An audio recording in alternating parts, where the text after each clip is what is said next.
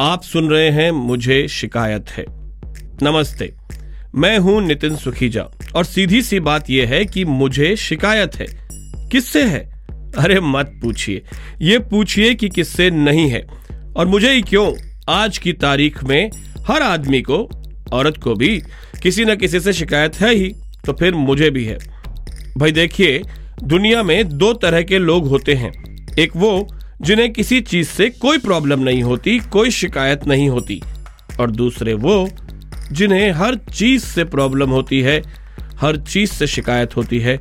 हम आदमी जरा दूजे किस्म के हैं। और आज मुझे शिकायत है, हर उस आदमी से जो टीवी न्यूज़ देखता है। और फिर उसको गंभीरता से, यानी सीरियसली ले लेता है। भाई, मैंने उस इंडस्ट्री में पिछले 25 सालों में कई चैनल्स में काम किया है। और कुल ज्ञान यही पाया कि ये लोग तो खुद अपने काम को गंभीरता से नहीं लेते तो आप क्यों लें? मैंने जब जब अपने काम को गंभीरता से लेने की कोशिश की, तब तब बीमार पड़ गया या झगड़ा हो गया और काम छोड़ना पड़ा। कुल मिला के बात यह है कि जैसे लड्डू को केक नहीं कहा जा सकता, बनारस को पेरिस नहीं कहा जा सकता, अगर आपकी भावनाएँ आहत हो रही हैं तो मैं उपमा बदल देता हूँ तो जैसे केक को लड्डू नहीं कहा जा सकता, जैसे पेरिस को बनारस नहीं कहा जा सकता, वैसे ही भारत के राष्ट्रीय न्यूज़ चैनल्स पर चलने वाले कार्यक्रमों को न्यूज़ नहीं कहा जा सकता। अगर आप उसे न्यूज़ समझते हैं तो मुझे आपसे बड़ी शिकायत है। अरे, आप मानने को तैयार ही नहीं है। आप कह रहे हैं कि आपको तो बड़ा मज़ा आता है न्यूज़ चैनल देख के। तो वही तो मैं कह रहा हूँ कि मज़े को न्यूज़ नहीं कहा जा सकता। देखिए, दुनिया में दो तरह के लोग होते हैं। एक जो जाहिल होते हैं और दूसरे वो जो समझदार होते हैं। जो जाहिल होते हैं, वो टीवी न्यूज़ देखते हैं और उस पर यकीन भी करते हैं। उनके अपने एक दो जहरीले टाइप के फेवरेट एंकर भी होते हैं, जिन्हें वो फॉलो करते हैं। इसीलिए ये लोग जाहिल होते हैं। आप समझ रहे ना? दूसरे वो लोग जो समझदार होते हैं। वो भी न्यूज़ चैनल देखते हैं, लेकिन वो इन्हें सीरियसली नहीं लेते। इनके भी एक दो फेवरेट टाइप के एंकर होते हैं, लेकिन फॉलो करने के लिए नहीं, बल्कि हंसने के लिए। इसीलिए ये लोग समझदार होते हैं। मेरे पड़ोस में रहते हैं, शर्मा जी, रिटायर्ड हैं, शरीफ आदमी थे थे। सबसे तमीज से, इज़्ज़त से, प्यार से बात करते थे। समझदार आदमी थे रिटायरमेंट के पहले। फिर उन्हें न्यूज़ का चस्का लग गया। अब दैनिक जागरण पढ़ते हैं और सारे हिंदी न्यूज़ चैनल्स बदल बदल के देखते हैं। देख रहे हैं? अखबार एक और चैनल कई। कितनी नाइंसाफी है। लेकिन करे तो करे क्या? चस्का कैसे ना लगे? अरे टीवी न्यूज़ में वो हर चीज़ है जिससे मनुष्य मात्र को लुभा लिया जाए। नौ रसों का ऐसा छिछोरा मिश्रण है कि क्या कहा जाए? शर्मा जी, पहले फ़िल्में देखते थे, अब न्यूज़ देखते हैं। वो इसलिए क्योंकि इसमें फ़िल्मों से ज़्यादा ड्रामा है। सोचिए, एक आदमी चिल्ला चिल्ला कर कहता है, मुझे ड्रग दो, मुझे ड्रग दो ताल ठोक के ललकार है एक प्रदेश के मुख्यमंत्री को। फिर अपने चैनल के एक फ़ंक्शन पर प्रधानमंत्री को कहता है कि हम अपने चैनल पर आपका विजन दिखाएँगे। उसका गला भर्रा जाता है। आँखें खुशी से डबडबा जाती हैं। ऐसा कहकर वही एंकर आज्ञाकारी पुत्र के रोल में आ जाता है। या फिर सोचिए कि तूफ़ान गुजरात में आता है और छतरी यहाँ दिल्ली के स्टूडियो में एक एंकर की उड़ जाती है। एक्शन है। पहले तो एक्शन के नाम पर चिल्ला चिल्ली होती थी या फिर हॉलीवुड वॉर मूवीज़ के सीन दिखाकर दुनिया में युद्ध, तीसरा महायुद्ध, लड़ाई, इस सब पर ज्ञान बांटा जाता था। फिर बात डिबेट्स में गाली गलौच तक आई और फिर उसके बाद लाइव एक्शन, दे जूता, दे थप्पड़ तक आ चुकी है। इमोशन है। दो ही तरह के हैं वैसे, एक पापा की भक्ति वाले और दूसरे पापा के विरोधियों के प्रति नफरत और गुस्से वाले। माए पापा ग्रेटेस्ट वाले भाव लिए ये न्यूज़ एंकर हमेशा गुस्से में रहते हैं। सेक्स अपील है। गए वो दूरदर्शन के दिन न्यूज़ चैनल, चाहे हिंदी हो, ड्रेस कोड सीएनएन वाला होगा। और अगर प्रोग्राम एंटरटेनमेंट का है वैसे तो पूरा चैनल ही एंटरटेनमेंट होता है, लेकिन उसमें अगर प्रोग्राम फ़िल्मों से जुड़ा है तो एंकर के क्या कहने? कई बार मर्यादा, जो भी थोड़ी बहुत बची है तो अगर मर्यादा सीधे सीधे तौर पर कुछ करने से रोकती है तो उसका भी तरीका है।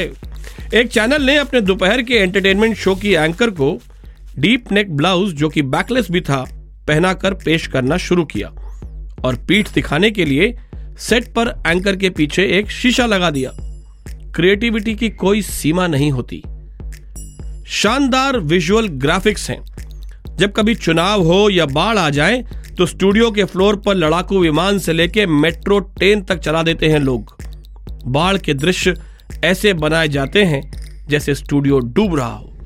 कई लोगों का तो मानना है कि आदि पुरुष फ़िल्म से अच्छे ग्राफिक्स तो हिंदी न्यूज़ चैनल्स में बना लिए जाते हैं। और सबसे बड़ी बात कॉमेडी है। मतलब जब भी कोई मुँह खोलता है टीवी न्यूज़ पर तो किसी भी समझदार आदमी को हँसी आ ही जाएगी। उन्हें खुद पता नहीं होता क्या बोलना है। उन्हें कई बार यह नहीं पता होता कि वो इंटरव्यू किसका कर रहे हैं। उन्हें कई बार यह नहीं पता होता कि विषय क्या है। फिर वो जब किसी मंत्री से कुछ पूछते हैं तो वो मंत्री भी हर बार उन्हें एक नया गाना दे देता है, गो करोना, गो टाइप का।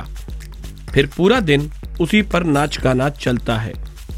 कुल मिलाकर पूरा रियलिटी शो टाइप का माहौल होता है, वो भी लाइव और ये सब फ्री फ्री फ्री क्या हुआ जो बीच बीच में चड्डी, बनियान या किसी प्लाईवुड के विज्ञापन देखने पड़ते हैं?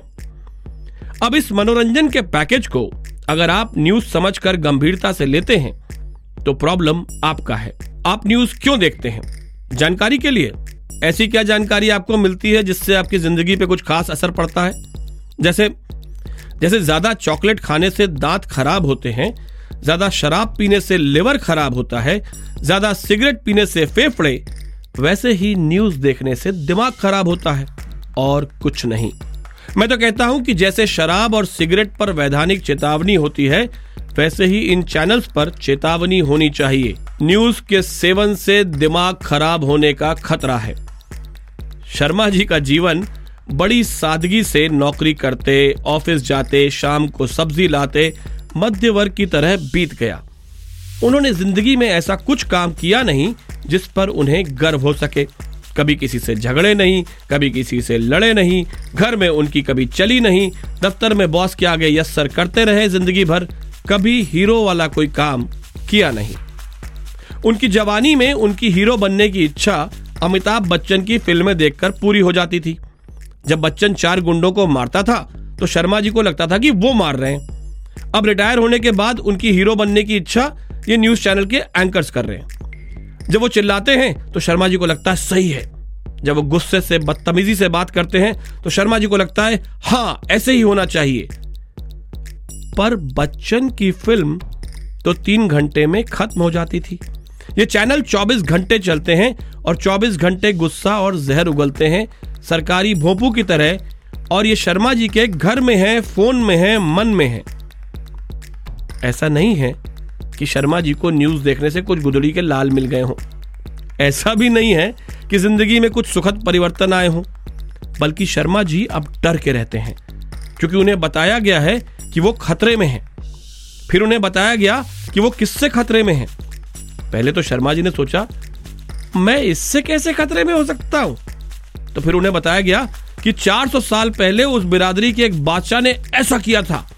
इसलिए आप खतरे में हैं। शर्मा जी डर गए। फिर उन्हें विश्वास दिया गया कि अब उनका वक्त आ गया है और उन्हें डरने की ज़रूरत नहीं है। हालाँकि उन्हें डरने की पहले कभी ज़रूरत थी नहीं। वो तो वैसे भी बीवी और बॉस दोनों से डर के रहते थे। खैर, फिर उन्हें बताया गया कि उन्हें गर्व होना चाहिए कि वो शर्मा जी हैं। ये बात शर्मा जी के लिए नई थी। उन्हें ज़िंदगी में कभी गर्व करने का मौका नहीं मिला था। अब मिला तो उन्होंने गर्व कर लिया। अब आप देखिए कि पहले रिटायर्ड लोग अपने आप को कैसे बिज़ी रखते थे। घर के काम में बाज़ार का काम संभाल लिया, किताब पढ़ ली, दोपहर में थोड़ा सो लिया, शाम को दोस्तों के साथ मिल लिए, गपबाजी कर ली, सरकार के भ्रष्टाचार पर सरकार को गरिया लिया। गरीब हैं तो सत्संग में चले गए, अमीर हैं तो क्लब चले गए।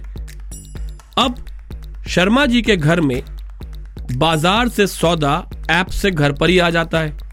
तो सुबह से ही न्यूज़ चैनल खोल के बैठ जाते हैं। किताब कौन पढ़े? जब सारा ज्ञान व्हाट्सएप पर ही मिल जाता है। दोपहर में सोना उन्हें पसंद नहीं है तो दिन में भी न्यूज़ चैनल्स बदल बदल के देखते रहते हैं। सोसाइटी के पार्क में दोस्तों से मिलते तो हैं तो भी बात वही होती है जो न्यूज़ चैनल्स ने परोसा है। तब तक प्राइम टाइम की सनसनीखेज डिबेट्स का प्रोमो आ चुका होता है और शर्मा जी पलक पावड़े बिछाए उन शोज़ का इंतज़ार करते हैं। ये प्रोग्राम देखकर उनके शरीर में स्ट्रेस हार्मोन्स निकलते हैं, लेकिन एक फुरफुरी भी होती है। और इस तरह शर्मा जी न्यूज़ चैनल्स द्वारा बनाए गए जोम्बी समाज का हिस्सा बन जाते हैं। खैर, शर्मा जी की छोड़िए। अपनी सोचिए, क्या आपके टूथपेस्ट में नमक है? मतलब क्या आप टीवी सीरियल्स को गंभीरता से लेते हैं? पिता की बीमारी या ससुराल की ज़िम्मेदारी? क्या सिमरन लांघे की ससुराल की दहलीज? भाई, अगर सिमरन ने अपने ससुराल की दहलीज नहीं भी लांघी तो आपकी ज़िंदगी में कोई खास असर नहीं पड़ता, है ना? अगर आप उस चरित्र से एक रिश्ता सा भी बना लेते हैं, तब भी आप जानते हैं कि ये एक कहानी है। क्या किसी रियलिटी शो को देखने के बाद आपको एहसास हुआ कि सब कुछ स्क्रिप्टेड सा है? लेकिन फिर भी आप उस ड्रामे को सच मान भी लेते हैं तो क्या उसे अपनी ज़िंदगी में असर डालने देते हैं? मतलब अगर एक सरफिरे टीवी एक्टर ने दूसरी सरफिरी बदतमीज, बदजुबान सेलिब्रिटी को एक शो में गाली दे दी तो क्या आप भी अपने जीवन में वैसे ही व्यवहार करने लगते हैं? नहीं करते। क्योंकि कहीं ना कहीं आप ये मान के चलते हैं कि ये एक नाटक है। लेकिन क्रिकेट लीग और न्यूज़ को आप सच मान लेते हैं। क्योंकि आपको ये सिखाया गया है कि वो मनगणंत नहीं है। और यहीं आप समझदार से दूसरी वाली श्रेणी में चले जाते हैं। न्यूज़ को मनोरंजन की तरह ही देखिए और यकीन मानिए, जब आप इस तरह न्यूज़ देखेंगे तो आप स्वयं पाएँगे कि दुनिया में उससे बेहतर मनोरंजन उपलब्ध है। जैसे शरीर के लिए चीनी नुकसानदायक है, वैसे ही दिमाग के लिए न्यूज़। छोड़ के देखिए ज़िंदगी बदल जाएगी। This is Nitin Sukhija 2023 presentation